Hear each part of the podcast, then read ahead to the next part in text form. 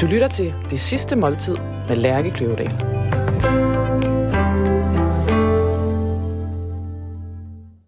Velkommen til Det Sidste Måltid. Jeg hedder Lærke Kløvedal, og jeg er madanmelder på Politikken og journalist. Hver uge inviterer jeg en gæst til at spise deres sidste måltid sammen med mig. Gæsten har valgt en forret, en hovedret og en dessert, som udgør deres drøm om det sidste måltid. For inden har vi skrevet gæstens nekrolog, baseret på fakta og søgninger på nettet.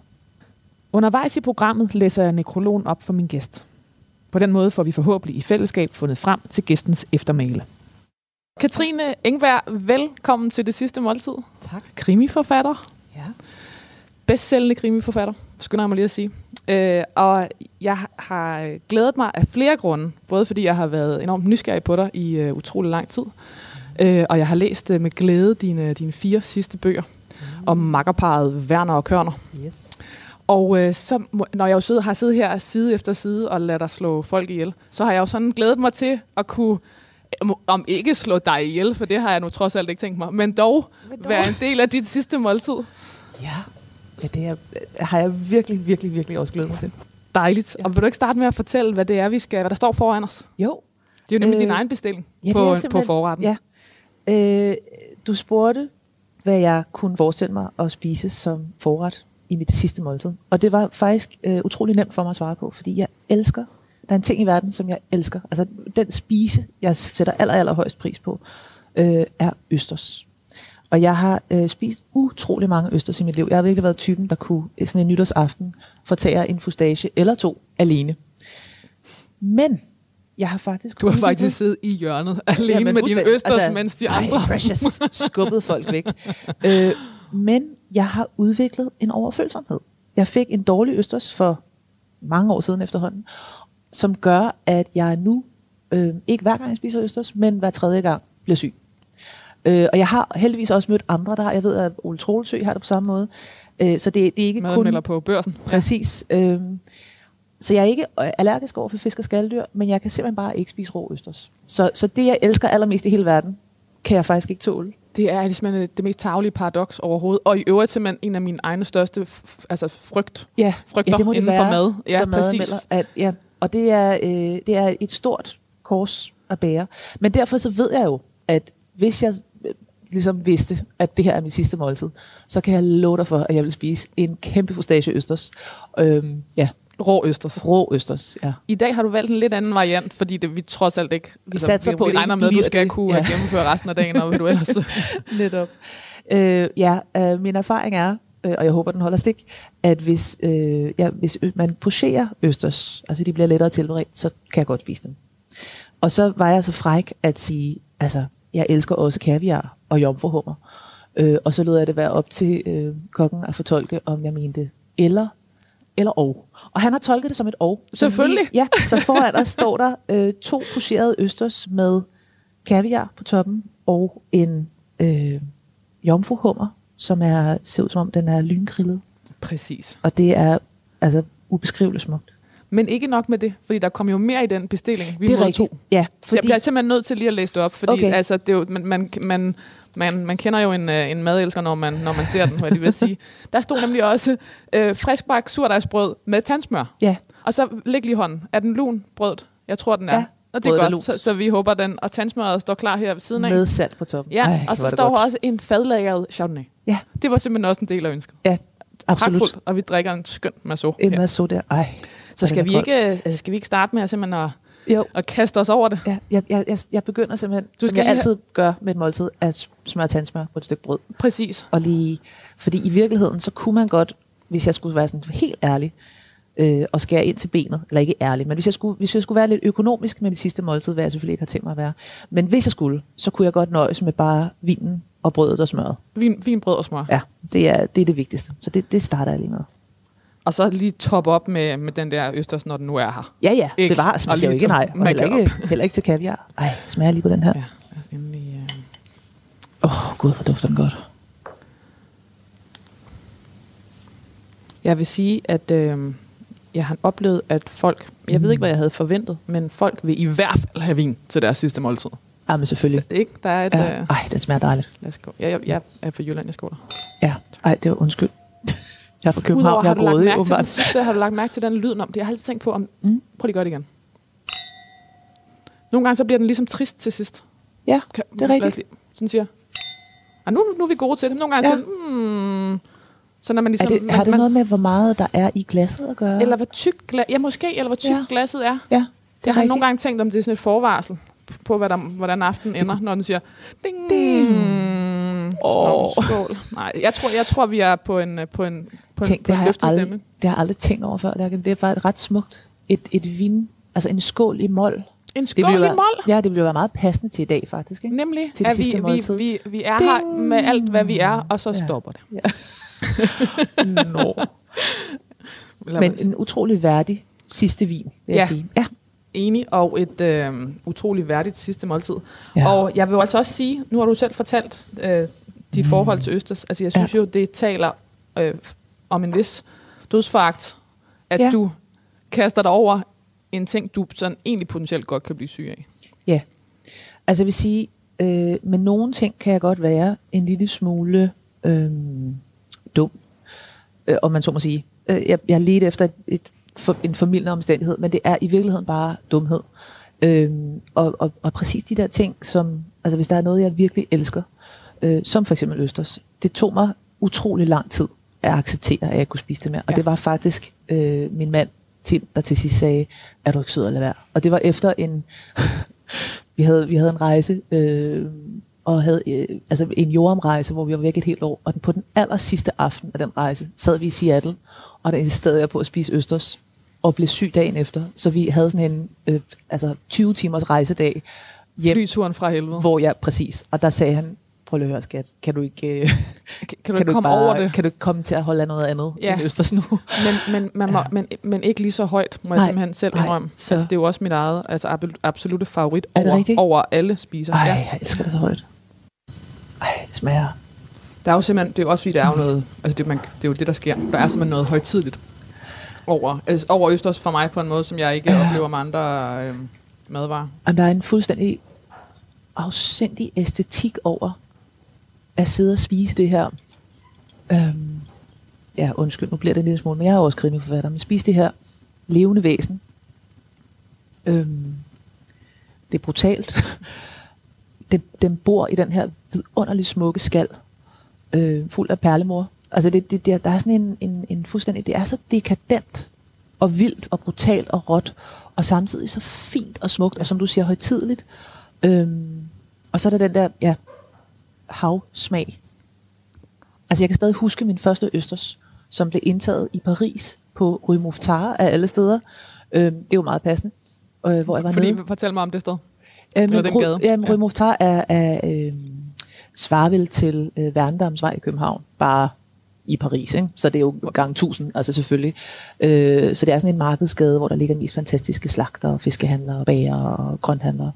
Øh, og efterhånden er det meget turistet, men øh, jeg var der som barn med min mor, og hun øh, tog mig med derned og sagde, nu skal du smage din første østers, og jeg tror, jeg har været 10 eller 11.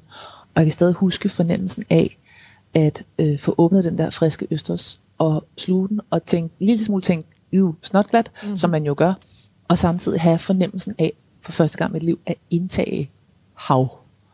Og jeg elsker havet. Altså, jeg har altid elsket havet. Øh, så den der fornemmelse af, at jeg også kunne spise det, var bare Ja, og du definerer Wow. dig i virkeligheden også en del omkring havet, i hvert fald i dine, i dine romaner. Det er ligesom mm-hmm. et Mhm. gennemgående Ja. element. Ja. Øhm, øh, åh, altså, du er jo sådan absolut københavner. Øhm, så, så altså, hvordan er hele... Hvordan er, er Udover at København er omgivet af hav, men hvordan er den der... Øhm, Ja, København, jamen, København er omgivet af hav, og København er bygget øh, som en havneby. Altså den vender sig, den orienterer sig mod havet på en måde, som jeg tror faktisk først blev mig rigtig bevidst, da jeg som 17-årig flyttede til München i tre år. Øhm, og øh, for at tage en uddannelse. Og pludselig opdagede, hvad det vil sige at bo et sted, hvor havet ikke er lige i nærheden. Øh, det var ikke en, en del af min sådan bevidste identitet før da. Men der, altså, en af de ting, jeg savnede mest, var havet. Duften, lydene, fornemmelsen af at gå langs med lange linjekajen og blive blæst igennem af den der salte øh, luft. Øhm, og det var så øh, det var så tydeligt for mig, hvor stor en del af ens så national identitet det i virkeligheden kan være. Fordi alle de mennesker, jeg, jeg gik på skole med der i Tyskland, som alle sammen var fra Schweiz og Sydtyskland og Østrig, de havde det på samme måde med bjergene. Ja. De talte helt om, ej, når, uh, nu er det weekend, så skal vi i bjergene. Mm. Og jeg tænkte, ja, det jo også dejligt, der er jo en flot udsigt, men jeg har bare slet ikke nogen følelse omkring det. Og det er jo lidt det samme som med mad, at, at den mad, man er vokset op med, ens barndomsmåltider, kommer til at være byggestenene i ens sådan kulinariske identitet. Ikke? Og der er havet bare for mig en kæmpe, kæmpe stor del af min øh, selvopfattelse. Det, der er hjem for mig, det, der er trygt, og det, der er godt, har med havet at gøre. Øh, I alle henseender. Mm. Altså både sådan som, som københavner, øh, når jeg går rundt i min by og kan mærke det alle vejen. Og der, altså, jeg bor et sted, hvor der flyver måger forbi vinduet. Og, altså det er, du ved, men også netop i maden, altså i de ting, jeg spiser. Jeg, er, jeg, jeg har bare en fiskepige. Du er simpelthen Jeg har bare en fiskepige. Vi jeg vil præsentere Ja. dig øh, for Gud. din... Øh, jeg vil langsomt begynde at introducere dig for din nekrolog. Jeg skynder mig lige at spise Ja, en østers til, for at komme i stødet. Ja, præcis. Jeg har simpelthen ikke tal på, hvor mange gange jeg har siddet. Jo, det har jeg, fordi så mange gange er det heller ikke. Men hvis jeg er ude at spise et rigtig godt sted, så er der et tidspunkt i måltidet, hvor jeg er sprød og kan komme til at tude. Og det er lige nu. Er det, har du det sådan? Ja, sådan har jeg det. Og det er altid den her kombination af brød med smør, øh, helst noget sådan helt frisk skalddyr og en hvidvin. Der har jeg altså hyldet nogle gange.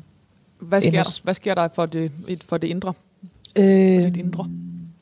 der sker... Øh, oh, det, jeg synes, det er svært at, sådan, at, at bevidstgøre, fordi det er en meget ubevidst proces, men der bliver spillet på nogle strenge, som har med, ja, med barndom at gøre, og med... med øh, åh, nu siger jeg noget, et ord, jeg næsten aldrig bruger, men en eller anden form for fædrelandskærlighed. Altså virkelig, virkelig øh, dybt liggende danskhed, der bor i mig, øh, og som jeg aldrig nogensinde ville have lyst til at definere rigtigt med ord, men som virkelig ligger der. Jeg var faktisk, øh, jeg oplevede det på Geranium, da jeg spiste der. Trestjernet Michelin-restaurant i København. På det tidspunkt ikke 60 stjernet endnu, det er nogle år siden, men øh, det var faktisk ikke engang en fiskeret, men det var også på det her meget tidlige stadie i måltidet, hvor øh, vi fik serveret en grillet salatstok. Det lyder ikke specielt sexet, men det var simpelthen øh, smagen af det sendte mig tilbage til, kan jeg huske min barndoms kolonier på Bornholm og Omø og alle mulige steder. Og jeg gik simpelthen ude i markerne og var 10-12 år gammel og duftede sommer Danmark og, og fornemmelsen af græs og uendelige muligheder og, øh, og sommer, der bare var ved og sådan noget. Det var simpelthen den duft og den smag. Og jeg tudbrølede. Altså fordi det bare var så, det var så, så stort. Og det, og det kan, og det kan mad, altså mad kan det samme som musik kan. Det har, der er sådan en direkte adgang til følelseslandet, som går forbi al form for bevidsthed. Ikke? På en måde, som, som det skrevne ord jo ikke rigtig kan, eller så meget andet ikke. Jo, men i, i, i større grad, vil jeg mene, vil jeg påstå. Den der sanselighed, er det en, du har med hjemmefra, var jeg lige ved at sige? Altså har det Ja. været, øh, er den, den, den er du Ja. helt bevidst om, hvor du har Ja. fra? Det er min mors øh, øh, dåbsgave. Altså min mor er øh, et øh, utroligt sanseligt menneske. Hun er, hun er akademiker, øh, og på den måde jo lever af sin, sit intellekt, og hun er også intellektuel, men hun er, i, hun er først og fremmest et sansemenneske og en kæmpe æstetiker. Øhm, så så hun, er, hun har lært mig at sætte pris på ånd, altså på kunst og kultur og på øh, i det hele taget på alt. Hjemme hos os er det virkelig, var det virkelig sådan, at, at øh, øh, øh det som livet handler om, som at sige, der er en eller anden form for højere ærne her i verden, en eller anden form for religion, så handler det om, om øh, det, der sker i mødet med skønhed og, og kultur. Hvordan var øh, den bevidsthed altså som barn? Øh, jamen det er, en, en, øh, det er faktisk en svær, øh, synes jeg, en svær ting at have med at gøre, fordi, øh, og det er heller ikke nødvendigvis noget, jeg har fået af min mor. Jeg tror, det er øh, noget i høj grad, man er født med, en eller anden form for sådan, øh, ja, et sanseapparat, som står på en vis volumen. Mm. Og hos mig er den knap skruet ret, ret højt op. Og der kan man sige, det har hun helt klart også faciliteret, og hun har, hun har lært mig at være bevidst omkring sanselighed og, og at mærke verden. Øh, men det er helt klart også noget, jeg er født med. Og det er jo en, en, en dejlig ting, og på mange måder også det, jeg lever af som forfatter, det er at læse verden og at formulere øh, min oplevelse af mit møde med verden. Men det er jo også øh, skidesvært, fordi det er jo ikke noget, man kan slukke for. altså det er jo ikke sådan, at jeg så siger, nu er klokken fire, øh, nu skruer jeg lige ned på volumenknappen, så jeg ikke synes, at øh, så, så lyde ikke generer mig, eller lugte, eller, altså du ved, jeg, for mig er der bare skruet højt op hele tiden, og det er enormt hårdt. Især for de mennesker, der er tæt på mig, fordi jeg kan blive enormt sart. Og den sarthed er jeg også vokset op med hos min mor. Jeg synes, det var vildt irriterende, at hun sådan, åh, oh, please, lad være tyk mere. Jeg kan ikke holde din smaskelyd ud. Altså, det er jo vildt svært at være sammen med sådan et menneske. Og nu er jeg det selv, eller jeg er det selv. Og det, det, det er jo en udfordring, kan man sige. Kan du genkende, hvis jeg siger, at som, som barn er det, øh, er det primært besværligt, fordi man føler sig anderledes, måske i forhold til de venner, man har, i forhold til den øh, sensibilitet eller, eller, mm. eller, eller sarthed, eller, eller fandt, fandt du nogen, du kunne, du kunne deles, deles med om det? Eller? Nej, du har fuldstændig ret, at det er, øh, øh, jeg tror for, for alle, der er, man kalder det jo sådan ekstra sensitiv, og det, det, det ved jeg ikke, men det, det er jo nok det, det er. Øh, tror jeg, at det kan være en udfordring at skabe nære relationer. Øh, simpelthen fordi, at det er anstrengende at være sammen med andre mennesker. Øh, og anstrengende er jo et, et udelt negativt ord. Jeg mener det jo ikke på den måde. Jeg mener, at det koster kræfter øh, at være i sociale sammenhæng. Og det kan jeg også se på min søn, som ja, har arvet øh, den dimension fra, fra mig, øh, at, øh, at det er det også for ham. Og det kan sagtens være noget, man nyder, men, men, men det er også hårdt. Og, og, og for mig var det helt klart, altså det, jeg, jeg, jeg fandt øh, en redning i dansen. Øh, jeg begyndte at danse som ret lille, faktisk. Jeg skulle til at sige ung, jeg var fem år gammel. Øh, og for mig har det der øh, dansemiljø altid været en ventil, fordi det var et sted, jeg kunne gå hen og være fysisk til stede i min egen krop. Være, der var liv, der var socialt samvær, men jeg skulle ikke interagere med nogen. Jeg kunne bare bevæge mig til musikken og slå hjernen fra. Og lave din trin. Og lave min trin. Ja. ja og bare nyde det. Og det, det har været helt klart min store redning, fordi jeg kunne ikke finde ud af at indgå i alle de der sociale sammenhænge. Jeg blev voksen, før jeg fandt ud af, hvordan jeg skulle have venner. Altså det har virkelig taget mig lang tid at lære at have nære relationer. Fordi du var flad, når I havde været sammen? Ja, og bare øh, ikke rigtig mig selv, når jeg var sammen med andre. Øh, det, det har virkelig været noget, jeg skulle lære. Det har taget mig lang tid at lære, og det har, jeg har sat mig for at lære det øh, på et tidligt tidspunkt, fordi jeg godt kunne mærke, ellers bliver jeg ensom. Altså hvis ikke jeg, hvis ikke jeg forstår at bryde med det her. Og det handler jo også om at stå ved, hvem man er, og ture være øh, flad, når man er sammen med nogen.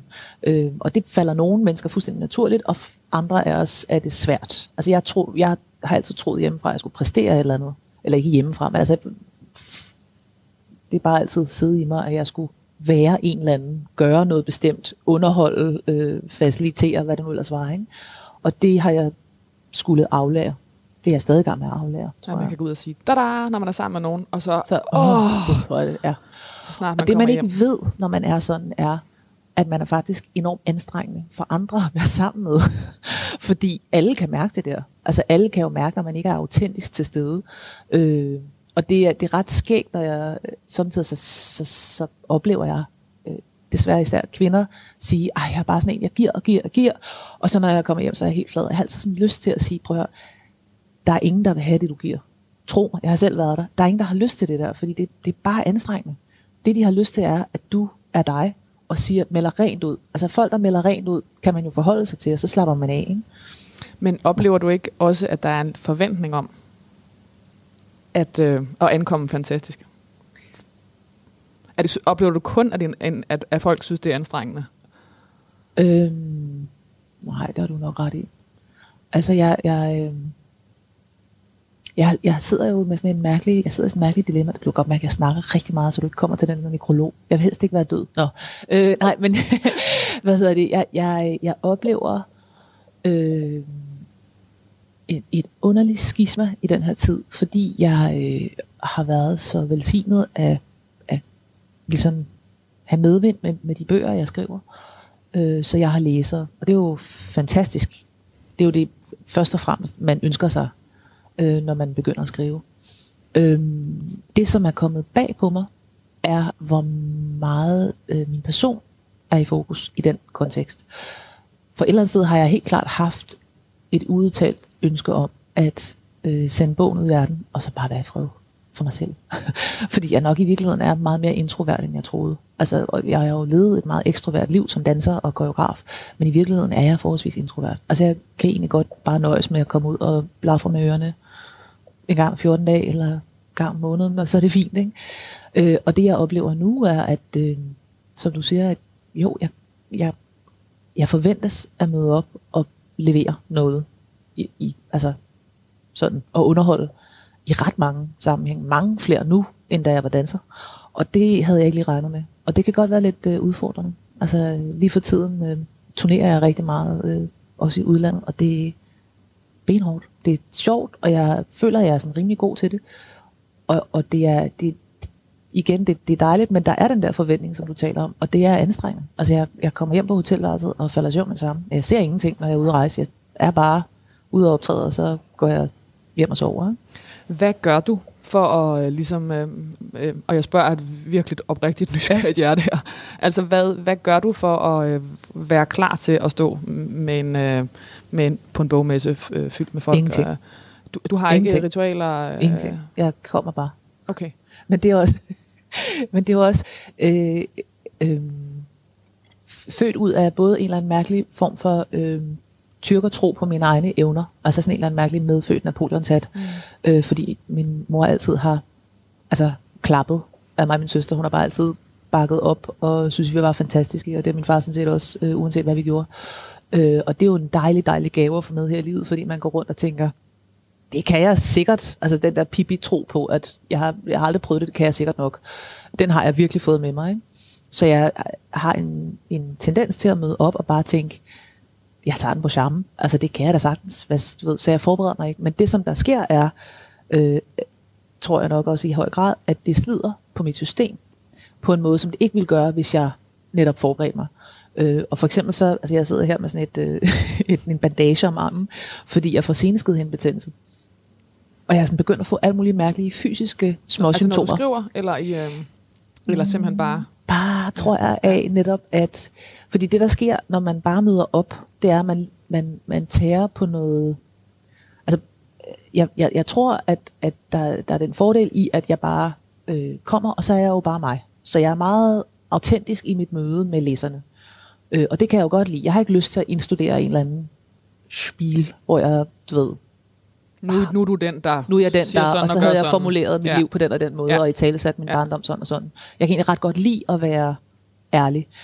Det der sker er bare, at jeg jo så også øh, bruger nogle kræfter. Altså jeg tager simpelthen på noget, på noget rå materiale, som gør, at jeg samtidig, altså lige nu, hvor jeg har været rigtig meget på turné, er jeg bare, falder jeg bare lidt fra hinanden. Ikke? Altså jeg, jeg, jeg har ondt af mærkelige steder, og svært ved at sove, og, og det, jo, det går jo ikke. Altså jeg vil jo meget gerne leve af at skrive resten af mit liv. Så du Øhm. spiser østers, selvom du faktisk bliver syg af dem, Ja. og du øh, skriver, altså båd springer, selvom du faktisk får senehed. Ja. Sene, verdens sværeste ord, til synligheden. Seneskedehindbetændelse. Nej, men jeg synes, det, det hedder faktisk senighed nu. Se- Senehed. Sidemænd. Senehed.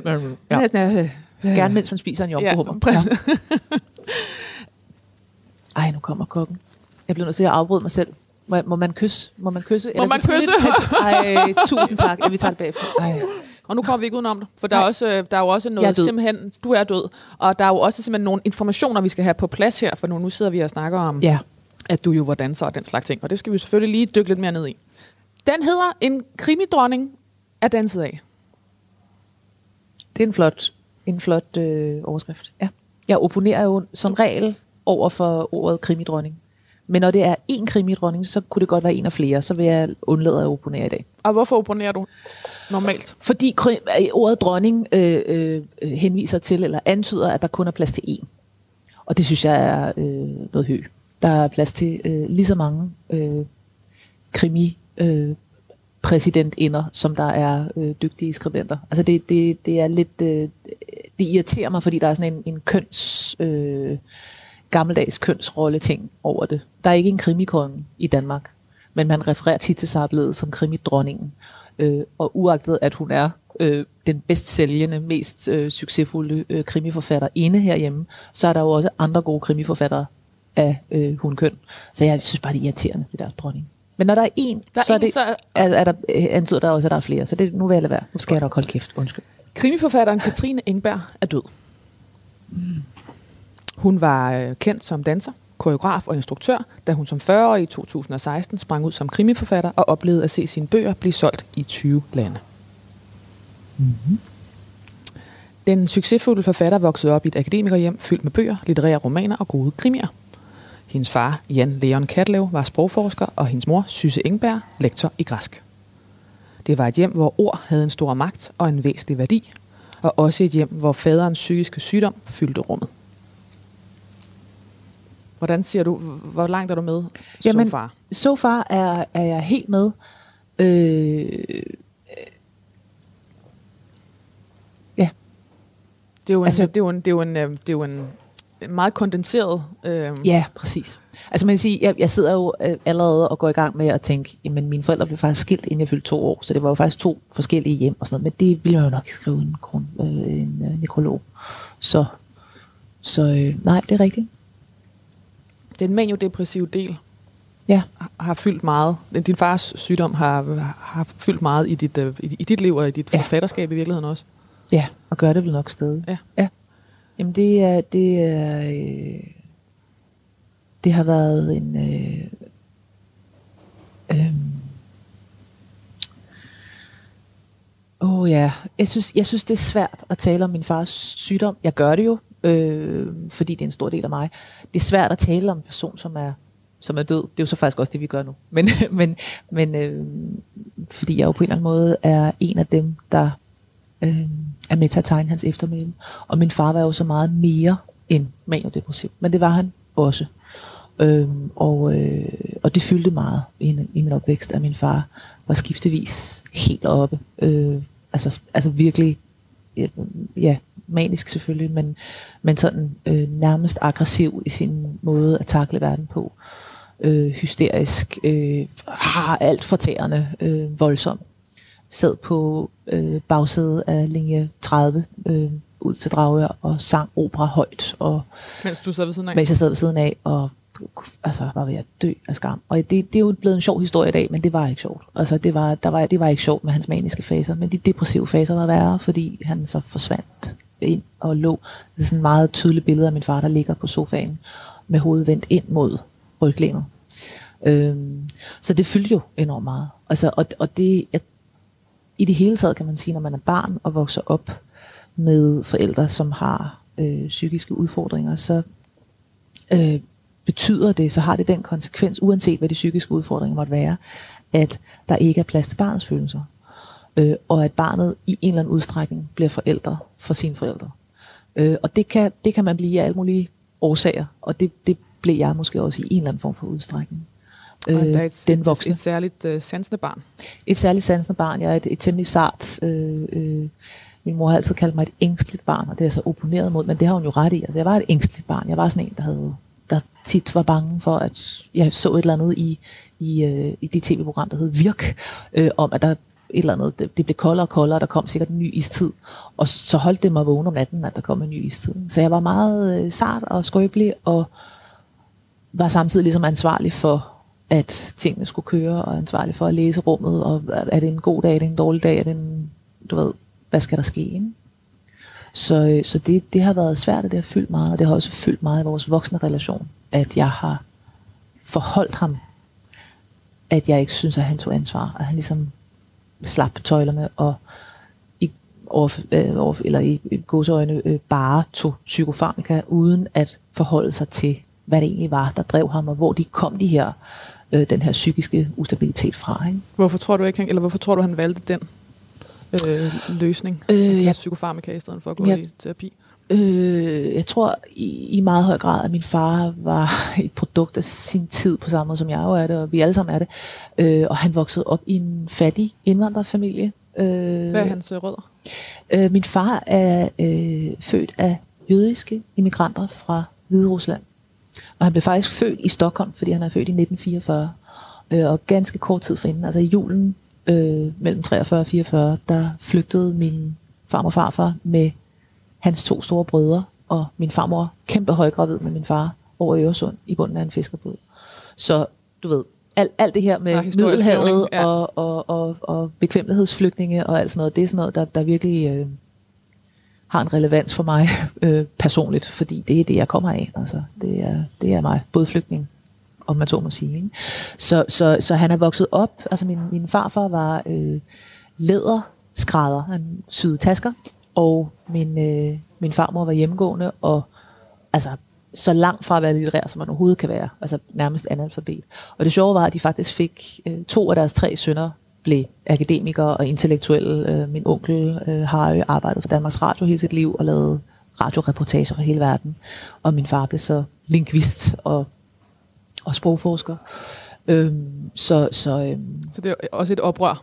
også et oprør, ja, lige et, præcis. et, et ikke? akademisk oprør. Men, men, men, men han er bare ikke, han kommer ikke fra en familie, hvor der blev talt om følelser, hvor man reflekterede over, hvem man var. Han har aldrig lært det hjemmefra. Øhm, uh, Hvis de får ja, frisklavet gemellekast.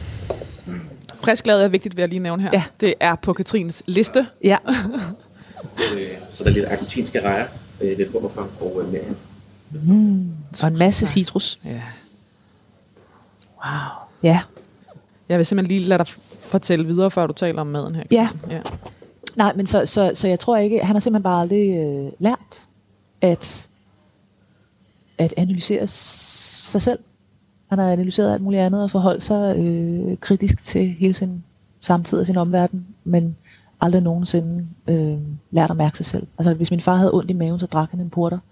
Øh, så, så han var bare ikke i stand til at, at, øh, at, at, at ja, at kigge på, på, øh, på årsagen til.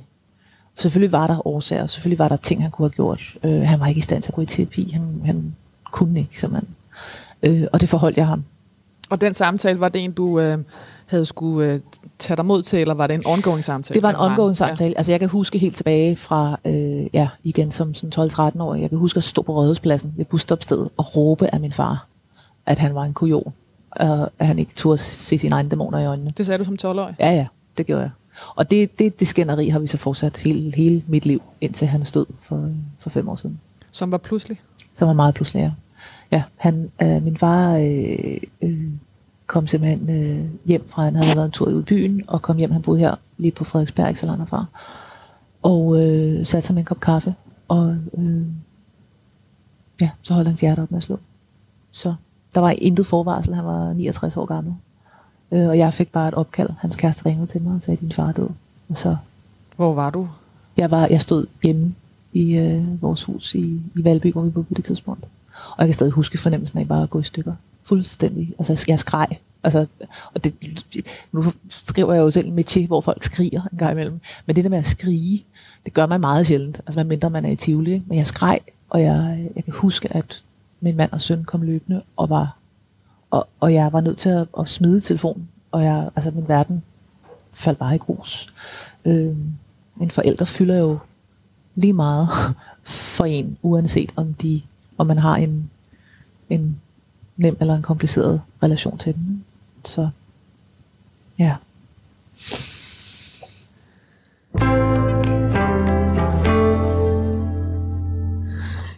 Fortæl mig, hvorfor vi skal have pasta.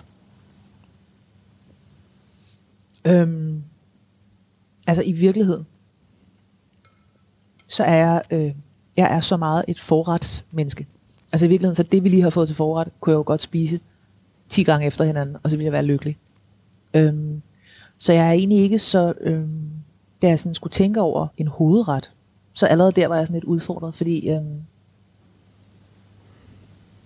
mm. Ej, jeg skulle lige smage på den vin igen. Oh, Og det, også her taler den utrolig fint til. Ja, meget, meget små. Ja, øh, så i virkeligheden vil jeg hellere have sådan en, en forlænget version af det, vi allerede har spist, nemlig fisk og skaldyr. Øhm, men jeg er også meget, meget glad for kulhydrater. Altså, jeg elsker virkelig brød og pasta og ris. Er det tilbage fra uh, træning? Det har altid været sådan. Ja. Altså altid bare elsket kulhydrater.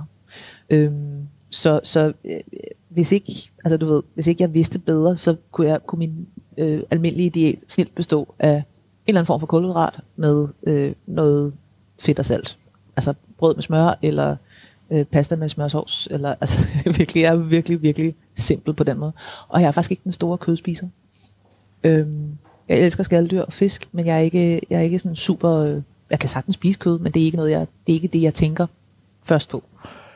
Så, øhm, så jeg tænkte meget på pasta. Altså, jeg øh, godt er, der, lide. er der noget med nogle spisemønstre, som også er blevet grundlagt i forbindelse med træning? Altså simpelthen har været professional danser i så mange år? Øhm, altså, jeg, jeg, jeg tror måske nok, at der er noget omkring det her med, at når man er elitesportsudøver, så, så, øhm, så har man et større behov for kulhydrater.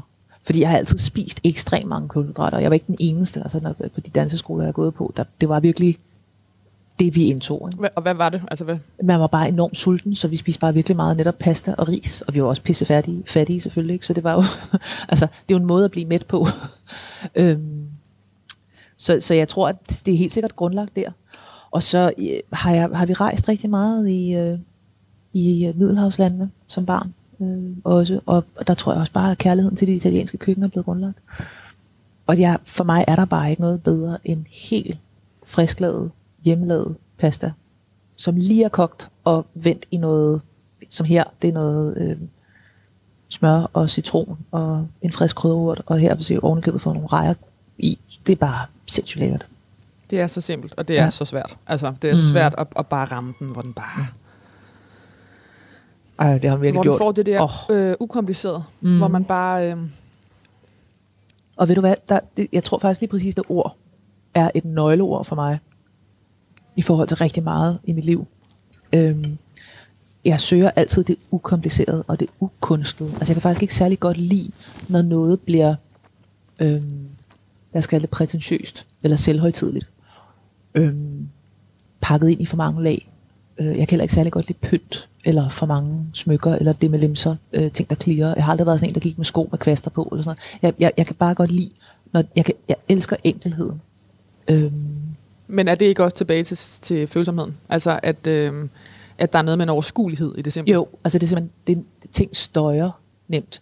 Det er både det, og så er det også en, og det er faktisk noget, jeg forbinder meget med dansket igen, en inkarneret modvilje mod det selvhøjtidlige. Altså alting skal kunne, Øh, enten skal det være så enkelt som det her, ærligt, eller også skal det kunne øh, punkteres med noget humor.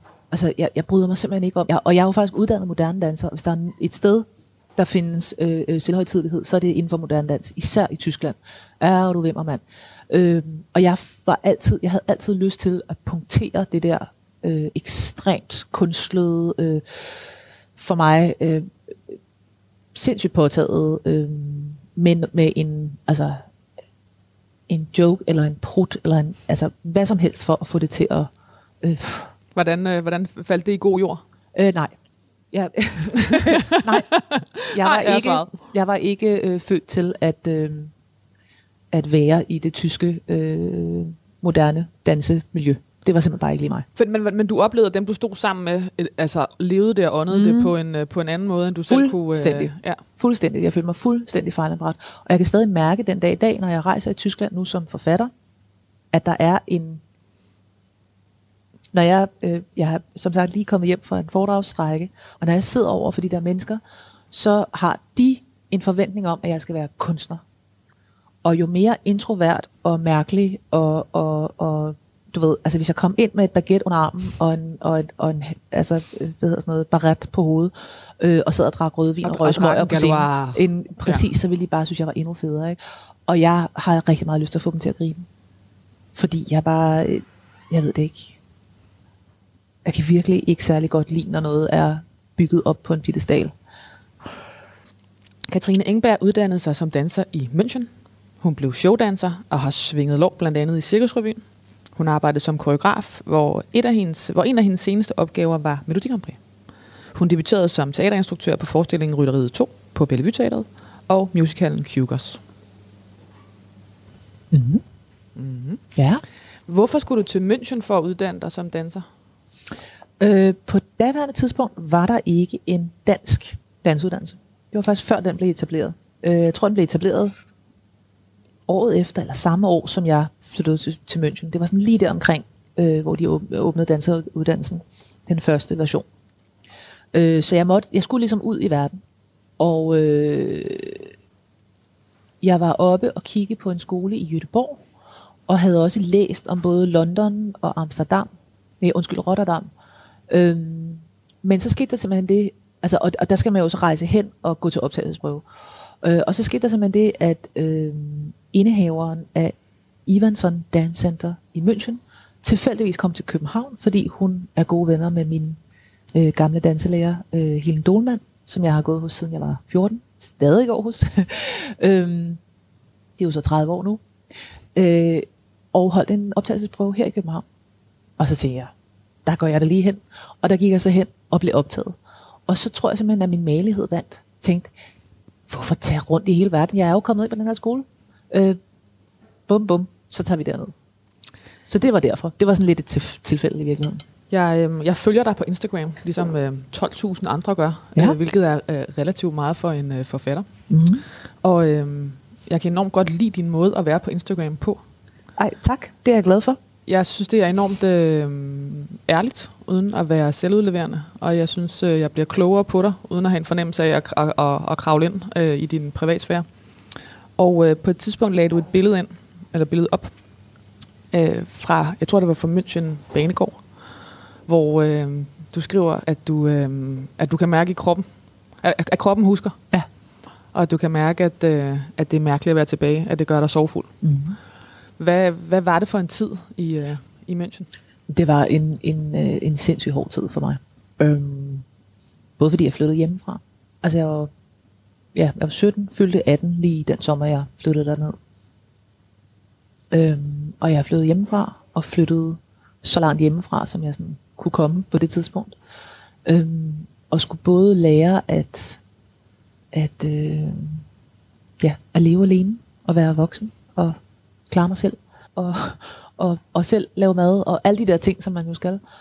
Øhm, og så skulle jeg overleve øhm, på den her danseskole, og jeg var simpelthen ikke klar til nogen af delene.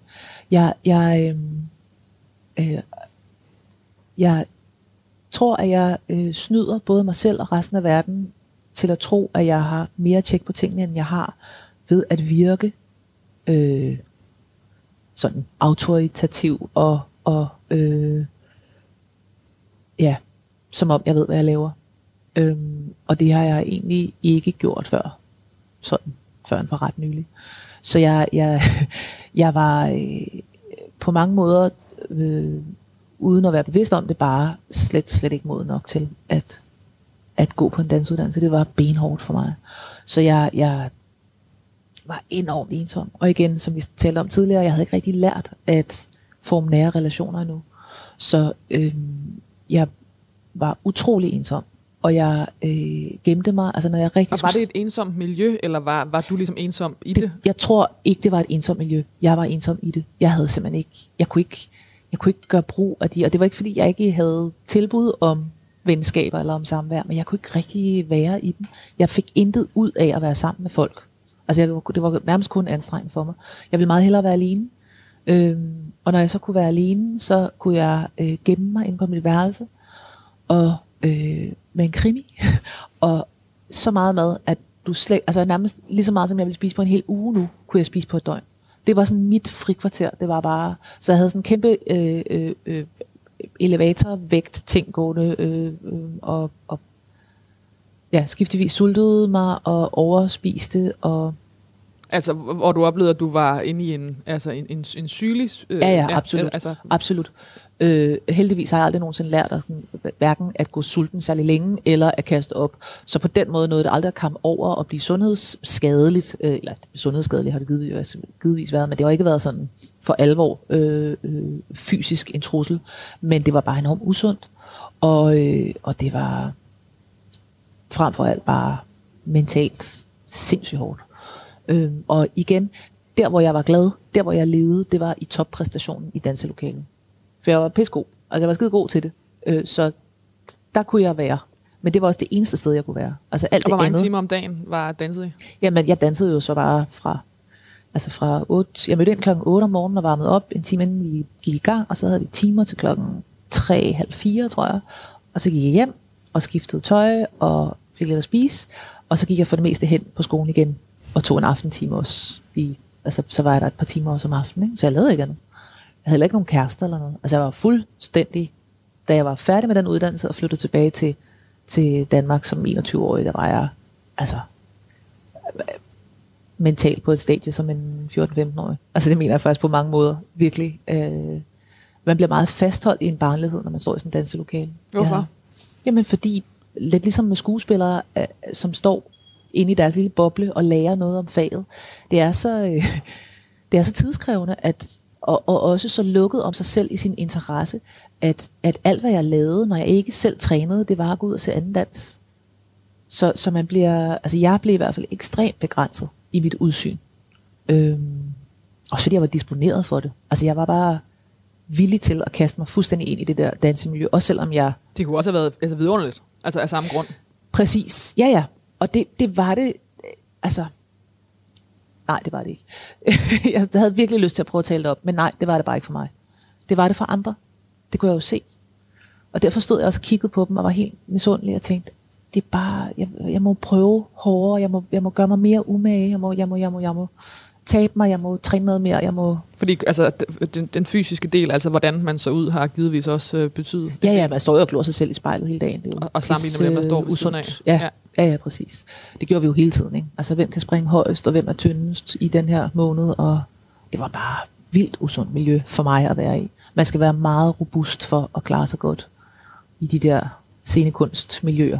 Og det var jeg bare ikke.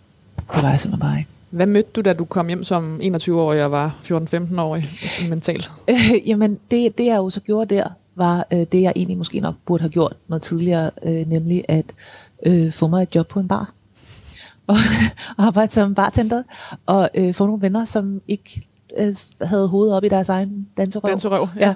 Og, øh, og øh, drikke nogle fadøl og, og høre noget høj musik. Øh, så det gjorde jeg i et par år. Og det var, det var nødvendigt, tror jeg, også, og rigtig godt for mig. Og så fik jeg mig en kæreste øh, for første gang i mit liv. Øh, en rigtig kæreste. Som 21 år var det din første kæreste? Ja, jeg nåede faktisk at blive 22. Ja det var det. Altså, øh, jeg, jo, jeg har haft kærester i gymnasiet, men ikke, altså det her var det første reelle forhold, jeg havde, øh, hvor vi flyttede sammen og boede sammen i nogle år og var rigtig kærester. Øh, så, så det, var, det var jo også en, en, det var også en del af en modningsproces. Og jeg lærte rigtig meget om kærlighed af ham.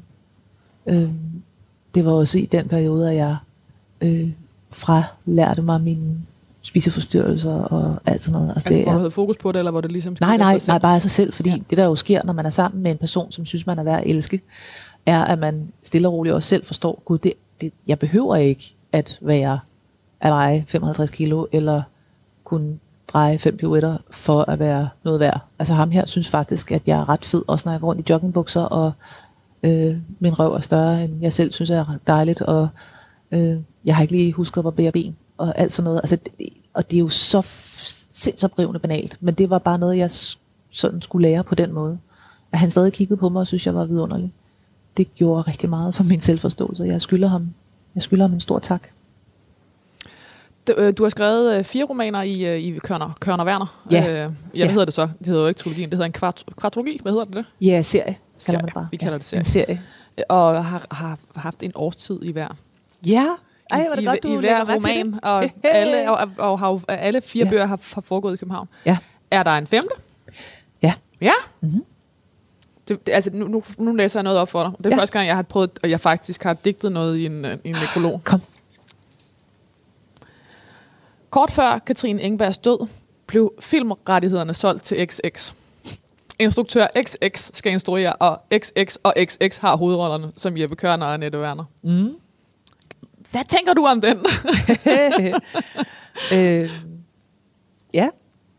Jamen, øh, øh, jeg, øh, som så meget andet, jeg synes, jeg, jeg, jeg føler, at jeg gentager mig selv nu, men jeg har det ja, dobbelt. Du, du væver så dygtigt. Ja, jeg væver så dygtigt, men, men jeg, har det, jeg har det dobbelt med det. Og det kan jeg høre mig selv sige for 8. gang i den her samtale. Men jeg har det faktisk dobbelt med det der med film, fordi der dels er et ego i mig, som ville synes, det var vidunderligt at, øh, hvad ved jeg, gå på den røde løber i Cannes, eller komme til en eller anden, hvad ved jeg, en filmpremiere i Imperial-biografen, et eller andet. Øhm, selvfølgelig er der noget mega fedt i det. Og samtidig så synes jeg helt grundlæggende, at det er så nederen, når man læser en serie, og den bliver filmatiseret. Fordi det ser jo aldrig ud, som det gør i ens hoved. Og det magiske ved bøger er, at man laver sine egne billeder. Og de billeder, billeder bliver for evigt ødelagt, når der er nogen, der konkretiserer det og filmatiserer det. Så faktisk, og det så bare for at bevise, at det ikke kun er noget, jeg siger, så har mit agentur lige sagt nej til et tilbud om øh, at købe serien til film. Et dansk tilbud? Et dansk tilbud, ja. Så det er ikke kun noget, jeg siger, det er rent faktisk også noget, jeg mener. Og det er ikke, fordi jeg kategorisk afviser det og for evigt. Det er bare heller ikke noget, jeg stræber pænt imod. Jeg vil meget hellere sælge en trilliard bøger i øh, hele verden, end jeg vil have øh, filmatiseret mine bøger. Nej. Nej, se nu der. Åh! Oh. Jeg taler til flashback, det er mig med Lent, en lille lemon kører til. Og det er jo også en, øh, en meget specifik bestilling, at du Ja. har lavet her, mm. for at forklare, hvorfor du vil have øh, nybagte madeleines. Ej, jamen altså. Det er jo det samme som at sige, hvorfor vil du gerne have sex med Brad Pitt? øh, fordi, øhm, fordi friskbagte madeleines og espresso. Jeg er simpelthen ikke det store øh, dessertmenneske. Øh, jeg elsker bagværk. Jeg er ikke særlig vild med chokolade, men jeg elsker bagværk. Altså igen, brød med smør. Du kunne i princippet servere brød med smør til forret, hovedret og dessert, så vil jeg være glad. Øhm, så sådan en friskbagt madeleine. Og så elsker jeg kaffe. Så, øh, og med en espresso til. Det var simpelthen det bedste, jeg kunne forestille mig. Kun for min egen øh, tilfredsstillelses skyld, fordi vi sidder her i slutningen af interviewet. Øh, hvis, øh, hvis dine tre hovedkarakterer Mm. skulle øh, vælge deres sidste måltid, mm. Ja. Altså, jeg tror, det her ville også være Jeppes måltid. Ja. Kunne jeg forestille mig. så skalddyr og en pastaret og madeleines, Ja, det ville være Jeppe Kørners sidste måltid. ja det tror jeg. Frisklavet pasta. Ja, det er faktisk nok måske mere øh, Esther, der ville vælge den. Hmm. De bliver jo blandet lidt sammen for mig. Altså, jeg er ikke nogen tvivl om, at Annette skulle have gammeldags oksesteg. Altså, hun er og med kartoffelmos. Rør okay, med godt ikke, med smør. ikke med en uh, bernæs. Ej, jeg tror, ej, ej, jeg tror, hun er helt klar. Ja, hun er, det skal være noget, der har stået og kogt hele dagen, og så som Svend har lavet. som Svend har lavet, ja. Men øh, Esther vil nok vælge noget et eller andet mediterrant. Altså hun kunne godt være sådan en, der netop valgte en pastaret. Og Jeppe er desværre forholdsvis uinteresseret i noget.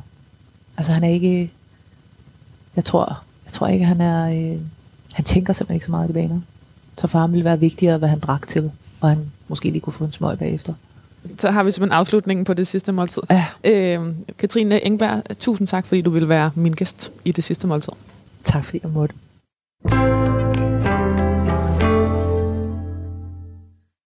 En krimidronning danser af. Krimiforfatteren Katrine Engberg er død. Hun var kendt som danser, koreograf og instruktør, da hun som 40-årig i 2016 sprang ud som krimiforfatter og oplevede at se sine bøger blive solgt i 20 lande. Den succesfulde forfatter voksede op i et akademikerhjem fyldt med bøger, litterære romaner og gode krimier. Hendes far, Jan Leon Katlev, var sprogforsker, og hendes mor, Sysse Engberg, lektor i græsk.